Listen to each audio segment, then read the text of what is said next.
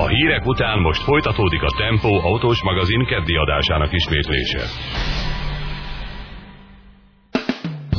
Műsorokban most bekapcsolódó hallgatóinkat, Istenes László vagyok, önök az Inforádió autós hírmagazinjának második részét hallják, és ahogy azt a hírek előtt jeleztem, itt a második részben Európa leggyorsabban növekvő autómárkájáról, a Kiáról beszélgetünk majd.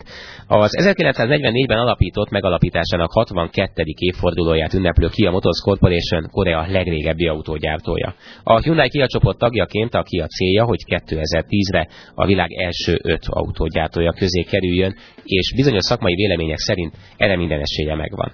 A Kia Motors Corporation bejelentése szerint a cég gépjármű értékesítése éves szinten tizenöt egész négy tized százalékkal nőtt, ami főként az élénk európai és észak-amerikai exportnak köszönhető, amiből a márka európai exportja közel hatvannégy százalékos növekedést jelzett. A Kia mai helyzetéről és lehetőségeiről Széchenyi Gáborral, az Autó kettő magazin újságírójával beszélgettem, aki nemrégiben a koreai cégnél járt az új Rio társa kapcsán. Gábor, hát ennek a bizonyos látogatásnak, amit most te tettél Koreában, az a pikantériája, hogy ha jól tudom, akkor öt évvel ezelőtt éppen itt jártál, és hát hogyha jól mennek a dolgok a Kiánál, ahogy ők azt remélik, akkor neked nagyon-nagyon nagy változást kellett most tapasztalnod ott. Igen, és meg is döbbentem. Érdekes, hogy talán az egész újságíró csapatból nem kevesen, több mint nyolcvanan jöttünk itt össze Európából. Én voltam az egyetlen, aki kétezerben is ott volt, és most is megnézhette, ráadásul ugyanazokat a helyeket látogathatta meg, egy fejlesztőközpontot, amiből kétezerben ez az egy volt, most már több is van, és egy gyárat. Még pikantériát visz a dologba az, hogy ráadásul a címe is ugyanaz volt a látogatásnak, akkor is a Rio bemutató örve alatt hívtak minket meg a gyárak és a fejlesztőközpont megnézésére, és most is az új Rio volt az apropó. Hát akkor nem is tudom, hogy kis vagy nagy lépésekben haladjunk, beszél a Rióról, tehát akkor haladjunk kis lépésekben. A Rión mi változott? Milyen a mai Rio mondjuk az öt évvel ezelőttihez képest?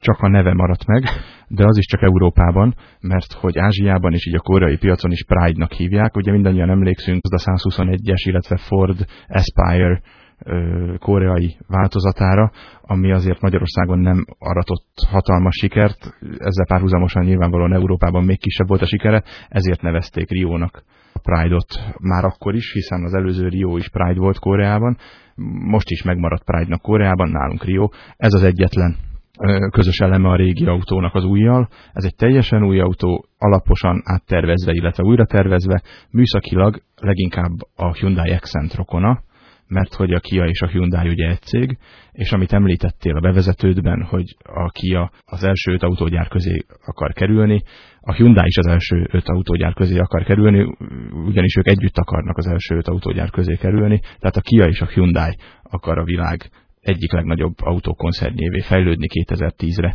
Nem teljesen a Riohoz tartozik, bár a Rio termelte meg azt a pénzt, amiből ma fejlesztenek, és azt remélik, hogy a jövőbeli fejlesztéseket pedig ez a most bemutatott Rio fogja megtermelni, mert amikor én ott jártam, akkor közelében sem voltak az első tíznek, most pedig az első hétben vannak. Meg lehet kérdezni, hogy mit jelent ez az első hét, bevételt, modell palettát, vagy milyen szempontok alapján sorolják ők magukat ennyire előre, egészen egyszerűen a gyártott darabszámok alapján. Most ők összesen nagyjából egy millió autó körül szeretnének értékesíteni Európában, és ezt az értékesítést föl szeretnék vinni valahogy három millió körülre, kétezer-tízre, de nem csak Európában, ebben benne van már az egész világ.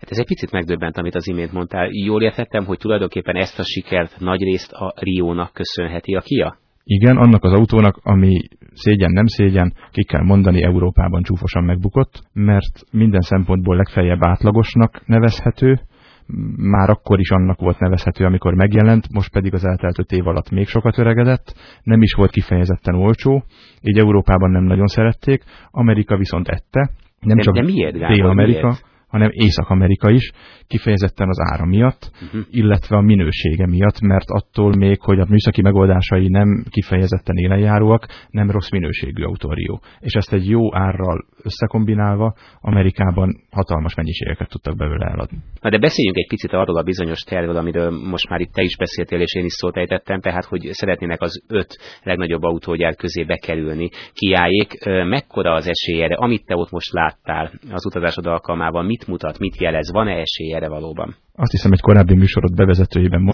valaminek az esélyét latolgatandó, hogy úgy körülbelül száz százalék, ezt tudom csak idézni, körülbelül száz százalék, hogy oda fognak kerülni. Én magam is meg kell, hogy kövessem mindazokat az olvasókat, illetve saját magamat, de legfőképpen a Kiát, akiket lehet, hogy egy kicsit szkeptikusan véleményeztem kétezerben, amikor nem voltál egyedül. Megmutatták az akkori fejlesztőközpontot, ami egy kicsit kicsi volt, egy kicsit szűk, néhányan dolgozgattak, néhány számítógép volt, de főként rajzasztalok mellett dolgoztak, illetve megmutatták ugyanazt a gyárat, amit ma láttunk, és akkor ö, gyakorlatilag nem dolgoztak hegesztő robotok sehol, egy kicsit büdös volt, egy kicsit koszos, ö, nem nagyon volt just-in-time beszállítói rendszer, vagyis az azt jelenti, hogy a hét egyik napján fehér Pride-ok készültek, a másik napon meg kék Riók. Ugye manapság már Európában vagy a világon is mindenhol úgy van, hogy szinte össze-vissza készülnek az autók a sorokon, és a számítógépes rendszer ütemezi, tóhoz éppen melyik ülés, melyik motor, melyik műszerfal kerül éppen akkor a sor mellé, amikor azokat be kell építeni. Amikor én ezeket láttam, már hogy ö, a régi állapotokat, akkor nagyon nem hittem el, amit egyébként a Kiás vezetők már akkor is határozottan mondtak, hogy ők bizony mindenre képesek lesznek, és nézzük csak meg, hogy hat év múlva itt ebben a gyárban milyen autók fognak készülni, és hogy a fejlesztőközpont is mennyire át fog alakulni. Valóban nem csak egyedül voltam én ezzel így, viszont magam nevében csak magam tudom megkövetni őket. Amit most láttunk, kifejezetten impresszív. A gyárban hegesztőrobotok dolgoznak, egyenruhás munkások dolgoznak, just-in-time rendszerben váltakozva készülnek az autók, európai színvonalú minőségbiztosítással, amennyi ott látható volt. Vannak még hátrányok, például a présgépeket kézzel letetik, Európában már nem szokás ilyesmi. Néhány helyen kézzel szerelnek olyan dolgokat, amiket Európában vagy akár Amerikában is már robotok tesznek a helyükre, de ezt nem is nekünk kellett fölvetni, ők maguk vetették föl, és azt mondják, hogy két éven belül természetesen ezeken a pontokon is mindenhol a világszabvány érvényesül majd. Gábor, mindenhova beengedtek egyébként? Mindenhova beengedtek, sőt olyan helyekre is beengedtek, ahova általában újságírót nem engednek be, de fotózni nem volt szabad. Tehát akkor azért ők igyekeztek ezt megmutatni, és szerették volna, hogy ennek hírét viszitek a világban. Így van.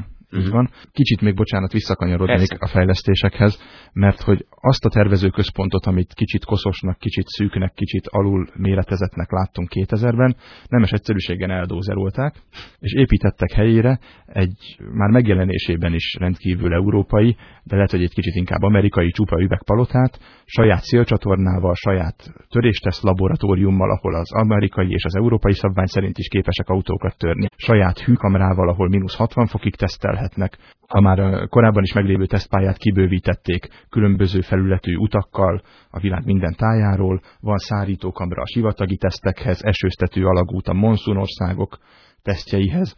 Gyakorlatilag fölépítettek egy olyan tesztbázist, ami bárhol a világon megállná a helyét, sokkal magasabb áru és minőségi képzetű márkáknál, és ami még furcsa, hogy Koreában ebből három van, ez a legnagyobb volt, de hasonló méretűek vannak még Koreában, van egy Japánban, ami azért furcsán hangzik, hogy egy autógyártást onnan tanuló japánoktól átvett márka most a fejlesztőközpontját Japánba teszi, van az Egyesült Államokban, és van kettő Németországban.